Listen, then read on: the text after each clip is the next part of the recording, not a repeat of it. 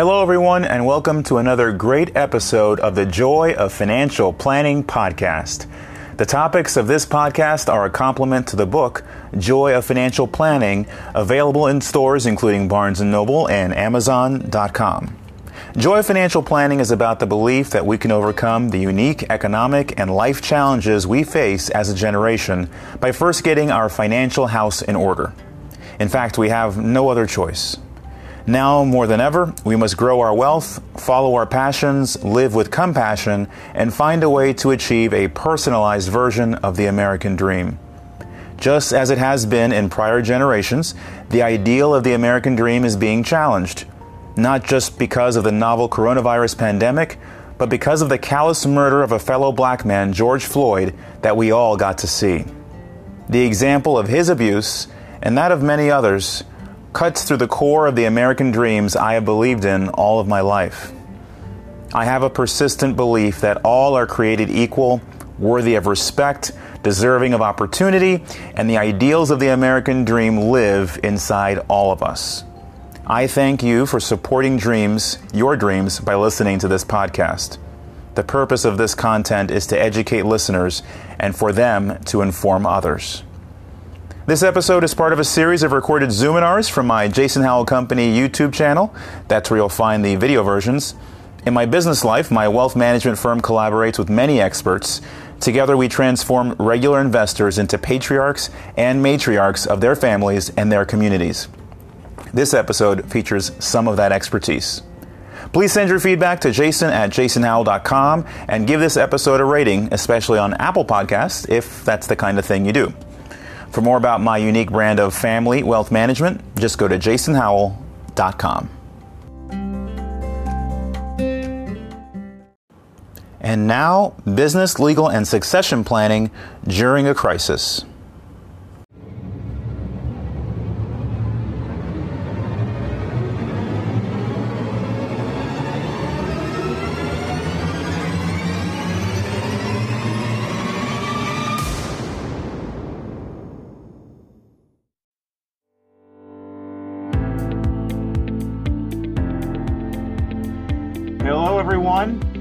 Doing this correctly, we are now live with Rebecca Geller, Business, Legal, and Succession Planning During a Crisis. If you give me a minute, I'll take a chance just let all the folks who are waiting for us get back in here. So let me go to the waiting room, as it were, and admit everyone that's uh, that's been waiting to join us. And, and thank you for those of us coming through the Zoominar now. Um, it's great to see you. I'm not looking directly at you because I'm looking at the camera, um, but it's great to see you. Of course, we are all here today to talk with uh, Rebecca Geller for Business, Legal, and Succession Planning during a crisis. Uh, Rebecca is not just the president and CEO of her law firm, she's not just an award winning attorney, she's also a mom of the year. More of that later. Uh, Rebecca, uh, just tell us how was your day? Happy to see you. Thank you for being here. Thank you for having me. It's so great to be here. And I'm looking at some of these uh, names and faces and certainly know at least a couple of them. Uh, my, my day has been interesting. Uh, something I learned today that I did not know. You know, we all know that uh, toilet paper and paper towel and stuff are in uh, high demand during the pandemic time.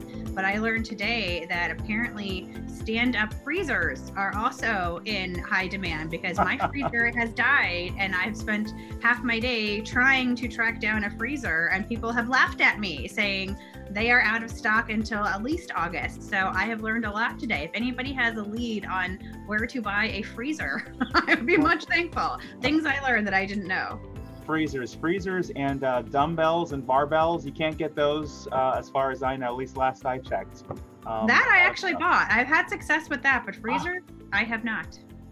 You'll have to tell me where you go, Rebecca. See, resourceful. This is what you need in an attorney um, that you're going to partner with. Someone that's resourceful. We're, we're so glad uh, that you're here. And the topic today is an important one. We've already started getting media reaching out to us about this topic, so we know at least uh, at least a number of people are interested. And as folks have started coming in now, I think I'm going to switch to my screen um, before we go to the big screen of the uh, just a four page sort of PowerPoint slide, a reminder to everyone that if you've got questions for Rebecca, go ahead and type them in the chat.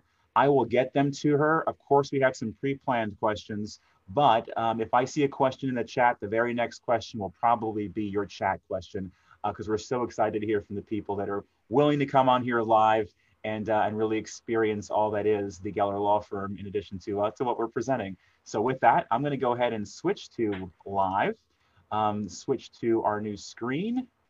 And here we go.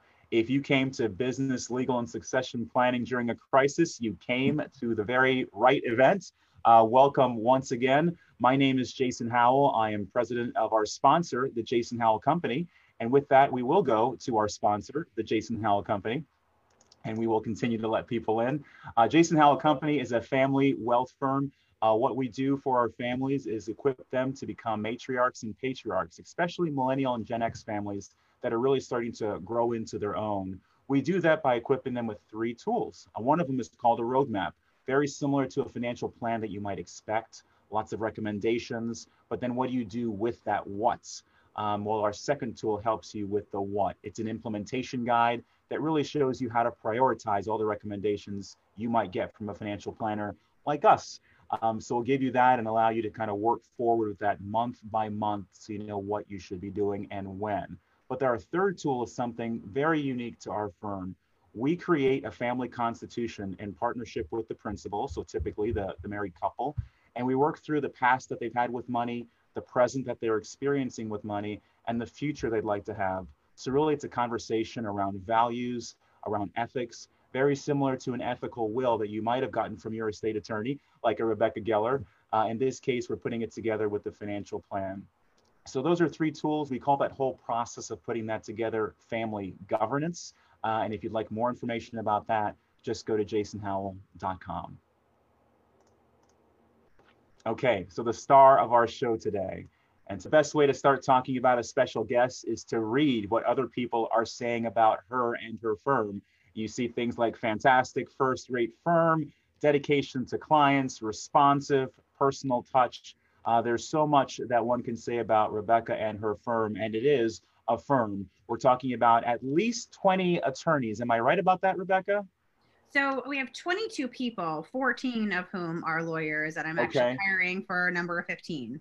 Yeah, yeah. I've, I've got the pleasure of uh, attending many of Rebecca's holiday parties, and every time I go, there's at least one or two more hires. And so, you know, this firm started in 2011, but it's blasting off uh, much more than even some of the hundred-year-old firms. So really happy to uh, to have someone of this status. And as I mentioned, award-winning. And to, to go to the award-winning, I've got to actually read because there's there is so much here, and some of this is from a few years ago. But obviously, you can see on this slide. Uh, Rebecca and her firm were featured in the New York Times for doing what a lot of firms have trouble doing, which is actually allowing their partners, their lawyers, to have a life, um, which is exciting. And so that was a 2015 article from the New York Times. It was something that was a catalyst in part for her being invited onto Shark Tank, which because she's so busy, she turned down that opportunity. I remember that came on Facebook and how you turned that down. Uh, how many of us would turn down an opportunity to be on TV? Uh, I don't know, but Rebecca has uh, has had to do that. Um, certainly, Forbes magazine has uh, recognized the Geller Law Group. And oh my gosh, what else has uh, come up here? Washingtonian magazine has recognized Rebecca as a person you'd like to have dinner with which I find interesting. Well, I uh, laugh at that one because I have three kids, so they clearly don't understand what dinner is really like at my house. who knows? Maybe they're thinking if you can pull you away from your family, uh, that might be it. Uh, and speaking of the three kids, also Mom of the Year uh, from Washington Family Magazine. I don't know if you're uh, angling for Mom of the Year in 2020. It's such a crazy year.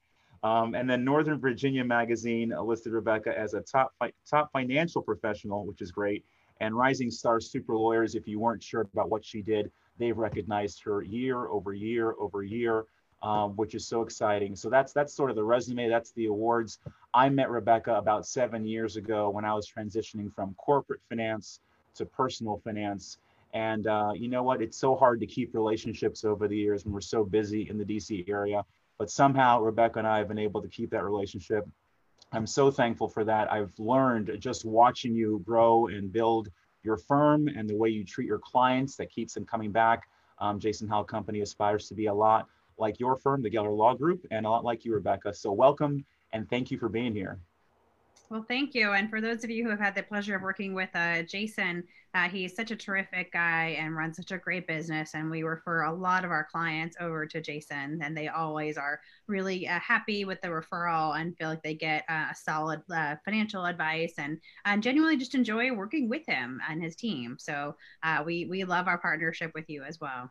Yeah, thank you, Rebecca. Yeah, it's so important to have a team of advisors around a family um, you know, a family isn't one person, and you know, financial and legal advice is typically not just one person, especially as you know you get further into your career and things get more complicated. So to adjudicate some of that complication, we've got some basic questions, and if you've got something maybe even more complicated, go ahead and put it in the chat, and we'll see if we can pose it to Rebecca here live over the next 30 minutes or so. But Rebecca, the first question I have on here is just one that I think we should start with um, to just sort of get us into the room what is business succession for a small business? It's thinking about the things that you don't think about. Um, one of the hardest parts of running a small business is that there are so many parts where you don't know what you don't know. Um, and my advice when I work with small business owners is to surround yourself with advisors, financial advisors, tax advisors, legal advisors, who will ask you the questions that you don't know to ask. Um, and business succession is one of those things that people don't really think about. Um, and it is thinking about what happens if something happened to you, whether um, there was an injury and you were unable to continue running your business, um, if there was something that changed in your life and you had to move um, and you couldn't continue running your business from that locality. So, you know, perhaps it's a, a brick and mortar business that cannot be run online. Um, if there was an illness or a car accident, something unexpected, or, you know, right now in the COVID related world, people are going on ventilators and are incapacitated or, God forbid, dying. Um, what happens to your business and what happens to your loved ones um, who are left dealing with this mess if you have not planned for this? So, there are a couple of ways that people want to think about it. Uh, number one is just to make sure that your legal house is in order. Um, and one of the problems that we see so many times these days is that people um, are unaware of some of the holes in their legal foundation a lot of this, I think, tends to come from the fact that uh, the internet makes it seem very easy to start and launch a business from the legal perspective, just using one of these online legal tools. Um, and one of the problems that I see is that many times the business um, gets canceled by the state corporation commission because uh, somebody mistakenly believes, oh, well, this online tool that I use to get started um, will take care of things. And then all of a sudden, there renewal has come up. They didn't know about it. I, I, see this happen all the time, probably at least two to three times a month. We see somebody's business um, where there are problems where the business is in bad standing with the state or it has actually been canceled because they didn't know that they actually had to do things and the online company that they worked with didn't uh, inform them that there are continuing uh, responsibilities. Uh, similarly, it's making sure you've looked at county and local requirements. When people create businesses online, some of those pieces get uh, overlooked.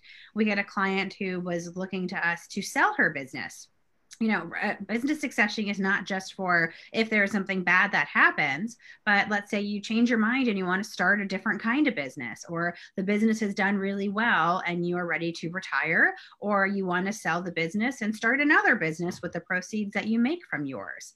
Making sure that your business affairs are in order are key because if you don't have uh, the business structured properly, so let's say you have a business that has a lot of different arms to it, um, and you want to just sell sell off one arm of that business. That actually can be pretty hard to do if you don't have it structured in a way that makes sense. How do you identify what actually is part of that business arm? So, for example, I had a client who was selling her business and she came to us to sell her business, but she's been running it as a sole proprietor and was not running it as like an LLC or an S Corp or C Corp or anything like that those are very hard businesses to sell because you're not really selling an entity itself. You just are kind of operating a business under you as an individual. I had somebody else who did have an LLC. She wanted to sell the business and uh, retire. And we go in and look at her on her corporate compliance. And turns out her business was canceled by the state a year ago. So we had to spend a lot of time and, and money re uh, bringing her business back to life in order for her to be able to then sell that business. The other thing I want to put on people's radar is when you are thinking about selling a business, you need it's never too early to think about a plan. So, you know, we all think about life insurance and and I hope people will think about wills and trusts and whatnot, which we can talk about in a few minutes. But what are the documents you need to have in place for your business to ensure when the time is right, whether there's an emergency or it's just the right time that you have planned? What are the documents you need to have in place? So, for example, if you are an LLC, you want to have, you know, LLC is limited liability company, that you want to have your operating agreement in place, um, which is kind of like your business's bylaws or your constitution, if you will, um, that shows how this business will transfer. Um, you know, if you are married, a lot of married couples mistakenly believe they think, oh, we're married, my husband can take care of these things for me. And the reality is that a spouse does not have that right to handle things for you for your business um, unless they are an owner of that business, which for many people they're not. Um, and people mistakenly believe that. So putting in place like your bylaws, you know, for an S corp or a C corp, it's going to look very different than for an LLC. But making sure there's a plan. What if something happens to you and you're incapacitated? What happens to the business? And then if you are looking to potentially sell your business or even sell part of your business, many businesses are passed along to an employee um, or to a child, like an adult child. There needs to be a legal document in place that makes it very clear how this transaction is taking place and uh, you know the terms that go into it so making sure those kinds of things are done in a thoughtful way um, almost 90% of family owned businesses do not survive to the next generation.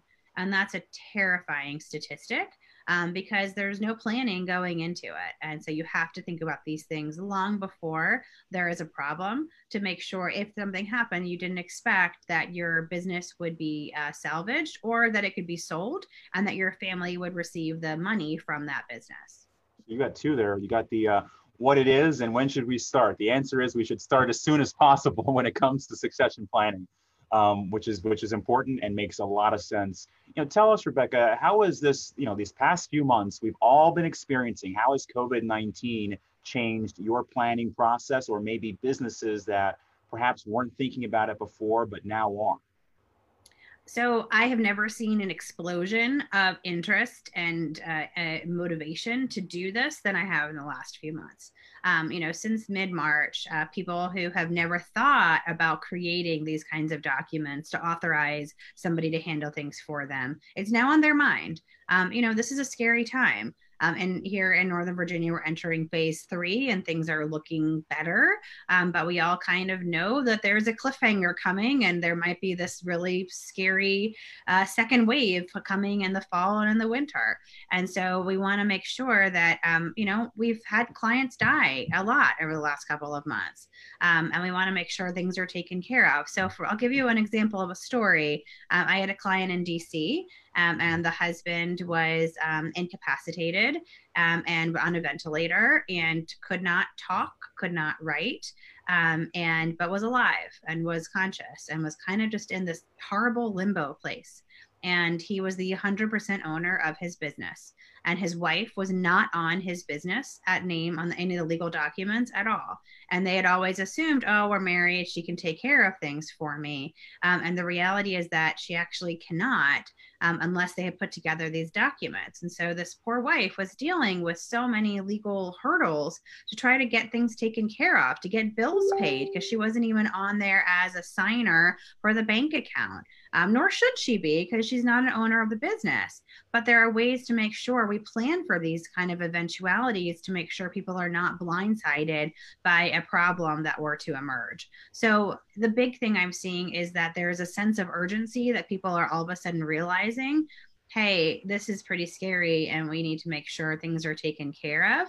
Um, people are also starting to think about um, making sure their business will survive after them. That's not something people have thought about too much before. Um, and unfortunately, a lot of people are turning to the internet for this. um, you know, or they're having a friendly handshake saying, well, if something happens to me, um, then I will leave my business to you. I had a call with somebody about this recently. There was a small company, maybe 10 employees, and the owner had kind of a friendly handshake conversation with the employee that if something happened to the owner, he would leave the business to the employee well you can't or, or then he was saying I, I know i pushed back on this. And i said there needs to be a bit more than just a friendly handshake there. And then they said okay well you know i'll just give it to him now so he can own 50% of it.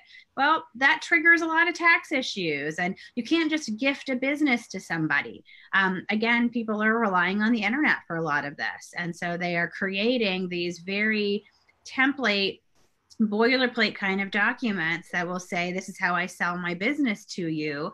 Um, and they're really problematic.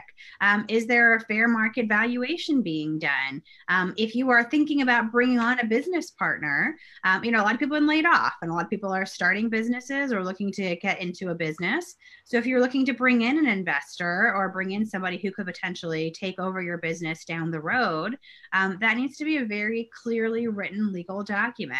Um, and again i think people people feel this false sense of security when they are working with, uh, you know, on these online legal tools and they feel that this is okay. And so I don't need to worry about it. Uh, my recommendation is, uh, you know, if you are sick and have a serious medical problem, would you go online to solve that medical problem as opposed to calling or seeing your doctor? You probably would call your doctor. Same thing is true with these online legal tools. They are usually insufficient and can create much bigger problems people ask me what I think a lot about these online legal tools. you have no opinion. you know, I kind of joke. I love them. I think they are great. I make a lot of money fixing problems caused by these sites. so be careful. Be careful with them. And anyone who's got one of those documents, as, as I would tell any um, any current client or future client, and sometimes they ask, I mean, why can't I just use? And I won't even make, I won't even name them just to keep them under covers but why can't I use some of these firms that are even advertising on TV, far less the ones that are online? You know, if you're going to use one, then at least go to a Geller Law Group type firm and say, hey, does this look like it's supposed to be right? Um, and maybe they'll give you a, just a couple hours of review on that, and it'll be worth your time. You can't fix it when it's too late, right? And it's when you're dying or when you're ready to sell the business or whether you've, you know, something else has happened. And to that point, Rebecca, how do you see succession planning and estate planning going together? Well, I actually, can I ask if there's a question that came up on the chat? Yeah, there is. Um, you're right. And I should go to that. I'll read it out loud for everyone. Um, my family is a third generation in a family business on the eastern shore of Maryland, but we know that the next generation will not take over the business. What are initial exit planning steps that I should be taking now with my parents? So I love this question. Um, and the the the issue here so i'm licensed in maryland i do maryland dc and virginia so i'm very familiar with maryland law on this i work with a lot of businesses there um, and that one of the first questions is thinking about um, well, what will that what happen? You know, what is the idea? Is the idea that you're looking to get the business in a place where it can be sold, um, and are you looking to try to find a buyer in the open market um, where you might work with a broker or something? I think the first question would be, what is the goal if the next generation will not take over the business? There is value in businesses. People oftentimes think um, that nobody outside my family would care about this business, and the reality is there actually can be a lot of value in businesses. Um, so thinking about what your goal is, um, and once you've identified that goal, so let's say the goal is you want to sell it to somebody outside, or it's a goal that you want to just wrap it up at a certain point in time and just sell off the equipment or whatever is in it. Assuming the goal is that you might like to sell part of those businesses, um, that you would want to think about um, how the what do you have in place when somebody goes to buy a business. Um, you have to do what's called due diligence. Due diligence is like you know when you buy a house uh, somebody comes in and they do a home inspection. And then the home inspection you can reveal um, you know is there a, a leaky roof and is there a crack in the foundation and do they need new windows the same thing happens when somebody is going to sell a business. When you sell a business, there is due diligence where they basically, the buyer comes in and they do an inspection of the business. Now, that's a little bit different than a house inspection, but it means looking at your tax returns, uh, looking at your uh, any legal documents there may be in place. Have you ever been threatened with a lawsuit? Do you own your intellectual property? What kinds of contracts would be getting sold? Um, are there is there an operating agreement that's in place for the business if it's an LLC, for example. Um, so making sure that there is a lot of time and thought put into the place that you know are all of your local and county and uh, penalty compliance pieces in place because if somebody goes to buy the business and and I, I, do a lot of this kind of work. If somebody wants to buy the business and they see that the the uh, the books are not in order, they're not talking just finances, finances, you know, contracts and intellectual property. Do you own do you own the trademark for your business? If you don't own the trademark, that's a huge liability. So, first, making sure your house is in order and kind of spending some time and money getting things fixed up so it looks good, um, and then looking at a potential buyer. So, and that takes time. That's not something that can just be done in the couple weeks leading up to a sale, um, as well as making sure the business is running as smoothly as possible before it does go to a sale. Have you found sometimes, Rebecca, and I've heard this anecdotally, by the time you get that business ready, it's very similar to getting a house ready for sale. Sometimes you look back and say, wait a second, now I want to stay here. I want to keep running this business. Have you run into that? Yeah, I have, um, where people are kind of questioning, like, well, now that I actually have things organized, maybe it's easier to run the business and to stick with it. Um, but I also will tell you another story where um, I have had people who are, um, you know, buyers and they uh, don't do that due diligence. If you're somebody who's looking to potentially buy a business um, and going into business, you have to do that due diligence because for I've seen people who don't do it. We had one where she wanted to buy a business and she did not want us to do the due diligence, and I was very upset about it because huh. you just I mean, I literally made her sign a waiver saying that um, we do not hold you liable right. for not doing this inspection. And it turns out that the seller, you know, had not run payroll and owed people money and hadn't paid taxes in two years. And there was a lien. And now my buyer is stuck in it and they both are suing each other back and forth. And um, it's terrible. And both of them are likely filing bankruptcy. So oh. um, it's a real problem. You know, wow. due diligence is an important step for the buyer and the seller there as well. Okay. Um, well, tell us about that succession planning and estate planning and, and how those are sort of interrelated. So my firm does, uh, you know, wills and trusts and estate planning as well as business law, and the two really go hand in hand. Because the question is, how do your business finances and your business matters uh, coincide with your personal matters? So, for example, again, you guys have sensed that I don't really like online legal documents, but a lot of people. Somebody told me last week they bought a will um, and a trust off of Costco's website. I love Costco. I go to well, I buy things right now online from Costco and Instacart. Um, but you know, I think Costco is great. Not for a will and a trust. and so um, it's thinking about how what does your future plan look like so for somebody who has children um, thinking about you know you don't want to have a 10 year old inheriting your interest in a business so how do you make sure that your interest in a business passes through to your loved ones in a way that is appropriate um, for many people if you have a child really i say under age like 25 is kind of my cutoff, but it's kind of a, you know, in their 20s um, that you need. I like this quote, the, the, the comment here. Somebody commented, maybe they needed 30 estate plans in bulk. I love that. Um, so, uh, but you know, if you have a child and, and, and not necessarily a young child, somebody who is maybe, you know, 25 to, you know, 30 or so, um, you really oftentimes don't necessarily want a 23 year old inheriting a business outright. Um, or perhaps the business would get sold and that person's going to inherit whatever money came from your business. So for a lot of people, they think, oh, well, my situation's really straightforward. I just need a will.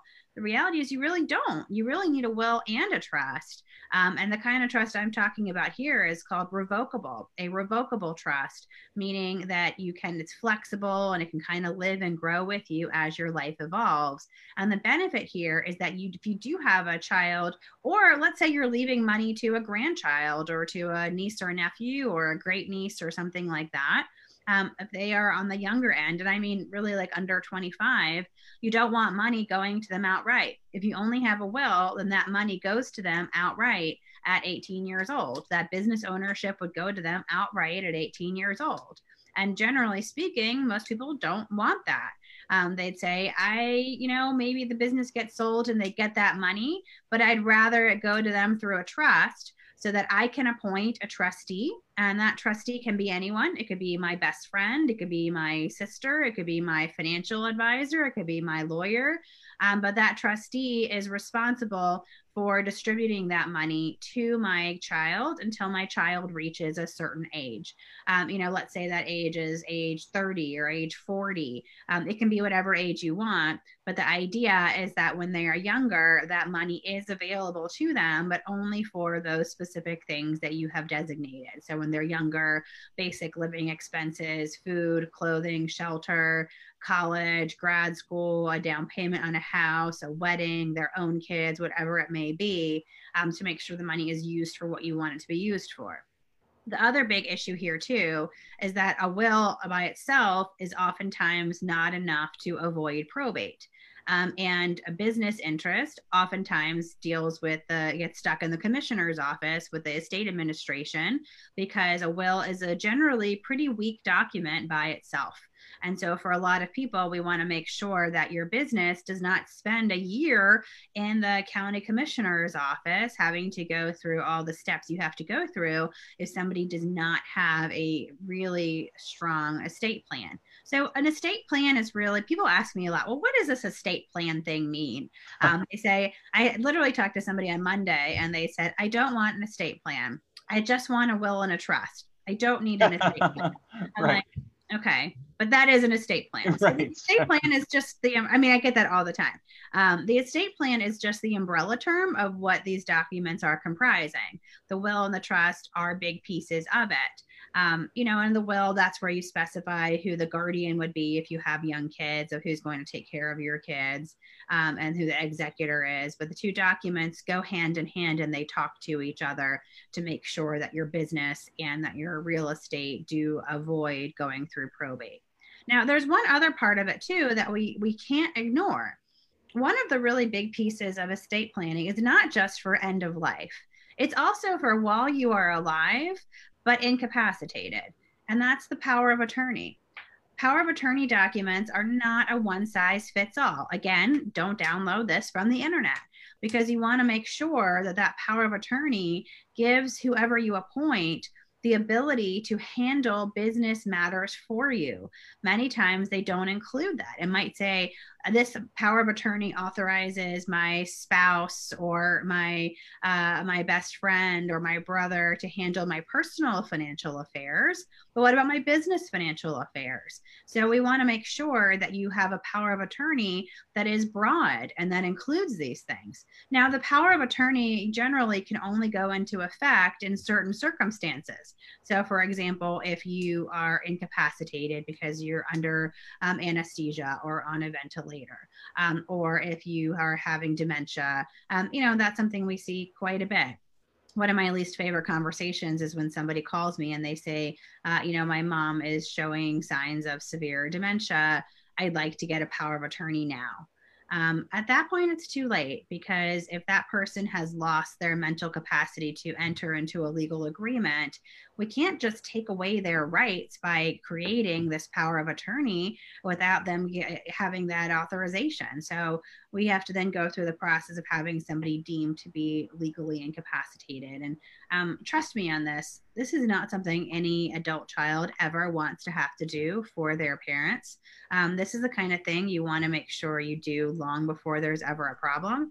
So for people in this conversation, um, I recommend that you think about this issue about business succession as it relates to estate planning um, from two perspectives. One, and the perspective of you, you know, as the business owner, as you are potentially leaving things. But also, if you have parents alive, or if you are a caregiver of somebody who is older than you, you want to make sure you have that ability to help take care of them. Um, use today's webinar as an opportunity to have a conversation with them. Uh, you know, mom, dad, I don't want to inherit anything from you. I want you to spend your money, enjoy your retirement. You have earned it but I want to make sure I have power of attorney to take care of you and help take care of things if in the future I need to. You want to have these documents done now, like before there is a problem, before there is an emergency. And, you know, similar to this, the same thing would be true for a medical directive. Uh, medical directive is the same idea as the power of attorney, except it's for um, med- medical decisions. Um, and the two are very different. Um, many people think that they want like a medical power of attorney, but there are different kinds of documents. The medical directive says not just for end of life things, but while you're alive, but you are under anesthesia or on a ventilator, who makes these decisions for you? Um, and what kinds of decisions do you want them to make? Um, so that's kind of where I would say. Before I forget, by the way, just because I um, I do see we are um, you know already about at least halfway through. Um, one thing I wanted to note, by the way, and I'm putting this into the chat too, um, is that I do offer a free phone consultation to anybody who has questions about these things that are specific to you. Um, so if you are interested in having a free uh, phone call about this, about something you don't want to necessarily ask in the big group, feel free to email me and we can set up a time to talk. for those of you you who are on Facebook Live, um, it is just my email is uh, is you can see my email at the underneath my picture here too. Um, but then I added my office one here as well. So feel free to email me if anybody would like to set up a time to talk. But um, I, I actually, types, yeah, it's pretty amazing. you do this all all in one scoop. You didn't even skip a beat by putting that in the chat. Oh, I, I, multitask, and I actually saw. Um, I got a chat that was sent to me privately with a question. So, would you like me to read that question and answer Please, it? Go right ahead. So the question, it's from uh, somebody on here who I know quite well. Um, so she said, referring to online planning, must all business documents such as a buy-sell agreement, partnership agreements, etc., be written according to laws of the state where the company is registered? So it's a great question. Um, yes. Um, so for the business documents, they do need to be specific to the state where that business takes, where the business is registered. Um, now, you know, that being said, the question is if you have a business that operates in multiple jurisdictions, you know, I have somebody who right now has a business that's in DC and Virginia, and they are selling just the, they're headquartered in DC and they registered as a foreign entity in Virginia. Um, and they are just selling off the Virginia arm of that business. So, for that document, you know, I think it could go either way um, as far as which laws will govern, probably Virginia, but um, I think it could go either way there. Um, but the business documents, you know, your buy sell agreement, your operating agreement, um, laws do vary. Um, Virginia is, is a very good state as it comes to uh, business law. Um, you know, a lot of people think they have to register in Delaware or Nevada. Um, Virginia is actually pretty good for small business owners as far as its laws. Um, so you do want to be state specific for these kinds of documents. And before we go, Rebecca, can you touch on maybe for 60 seconds or so buy sell agreement? You mentioned that. I was hoping we'd get to it, and I think we should talk about it when we're talking about business succession. Sure. So the buy sell agreement basically says I, you know, I business owner, I'm selling my business to you as the buyer, um, but I may not be the entire business. Maybe I'm only selling five percent of my business to you. Um, that happens a lot. Somebody is bringing on a business partner, um, and they aren't quite sure how to do that. Um, one of the first questions would be, well, how do you value a business? Um, one of the most important things is making sure let's say your business is potentially worth $100,000 and the, you're selling 5% of the business to a potential business partner. So that business partner is buying into the business for $5,000 because that's their 5% ownership interest. So the first question is how do you get to that $100,000 value to begin with? Um, so you need to do that in a very realistic way. Um, there are financial firms that do business valuations um, that can tell you, and there's a lot of different formulas out there that would say this is how you value what the business is worth. And that needs to be a realistic value let's say your business is really should be valued at 2 million but you don't really you want to sell it to your son at a cheap rate. So you say even though i've made $2 million last year my actual value is 100000 so 5% of my business is 5000 that does not pass my smell test and that's where you start to have some questionable transactions in your books and you really don't want to do that. So those numbers need to be pretty realistic there um, now, so let's say going back to my model, say it's a hundred thousand dollar business, and you're selling five percent to an to a buyer um, for over for five five thousand dollars. There are some different creative options you can do here that can be a buy over a course of say five years. So it could be a thousand dollars they're buying in every year. So year one they have bought in for one percent and they own it by, by paid for one thousand. Year two is two percent and they've paid an extra thousand. It can be over the course of however many years you want. You can also get creative too. So once somebody becomes a business owner and they are that you know 2% owner then the business owner would start doing business distribution. So they would pay out distributions from the business of you know their profits basically. You could also say if i'm paying out a profit to this 2% business owner and that profit is worth say $500 i could not pay that out and it could offset their purchase price. So rather than them having to pay $1000 this year I'm actually just going to not pay out that $500 and they only have to pay $500 that year. So there's a lot of ways you can get really creative there, um, but the buy sell agreement needs to really flesh this out. Um, if somebody is buying the business completely, um, what is the role of the outgoing owner? Do they stay on as a consultant for a certain period of time? Um, some businesses will sell and they still will get a profit. You know, let's say you buy a business and they will get 20%, the, the, the selling owner will get 20% of the profits for the next three years. And maybe that's how they're getting the payout. Um, so you can get creative with it and rather than having all cash up front, but it needs to be well documented. Um, and the other thing too is that some people like to do what's called sweat equity. Sweat equity means that I am buying into the business, but I'm not putting any money in. I am putting in my sweat, my time, my energy above and beyond what I'm getting paid for you can do that, but it's very tricky, and there can be some challenging tax questions there to make sure you're not evading tax problems. Um, so make sure, again, these things are well uh, drafted and really clearly outlined. Wow. Well, that's that's a lot of info. We went through so much stuff, and I'm glad that you offered your uh, your time in the chat to talk. That that typically happens when we have people in the Zoom hours. Thank you, Rebecca. Of course, your email address is there everyone brace yourself. I'm going to stop the share. So, you know, big photo here of, uh, of Rebecca or myself, whomever is talking. Rebecca, before we go, is there just you know one item that you'd like people to walk away with for the for the betterment of the community, the business community? Please don't do this, or please do this, and so that people like me can help you in the future. I think the big takeaway is to not be scared of tackling these issues. People get very overwhelmed when it comes to either working with a lawyer or even revisiting their documents.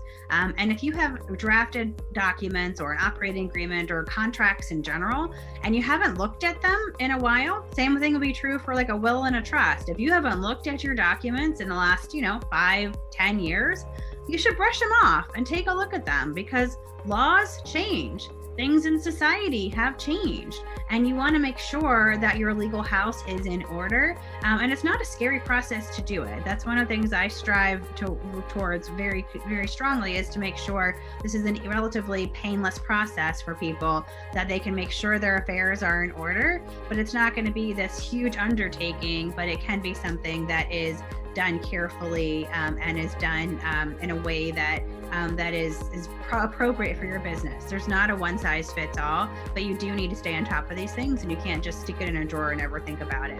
Um, but that being said, thank you for for inviting me to be part of this today, um, and uh, it was great uh, talking with everybody in the chat. And we're so happy to have you, Rebecca Geller, President, CEO, the Geller Law Group, award winning Mom of the Year, uh, and many, many other things. Thank you for spending time with us. Um, of course, I will send your info out to the folks who registered and anyone who wants to get in touch with uh, Rebecca, you can find her at thegellerlawgroup.com. Thanks again, Rebecca. My pleasure. Thank you, Jason. Take care.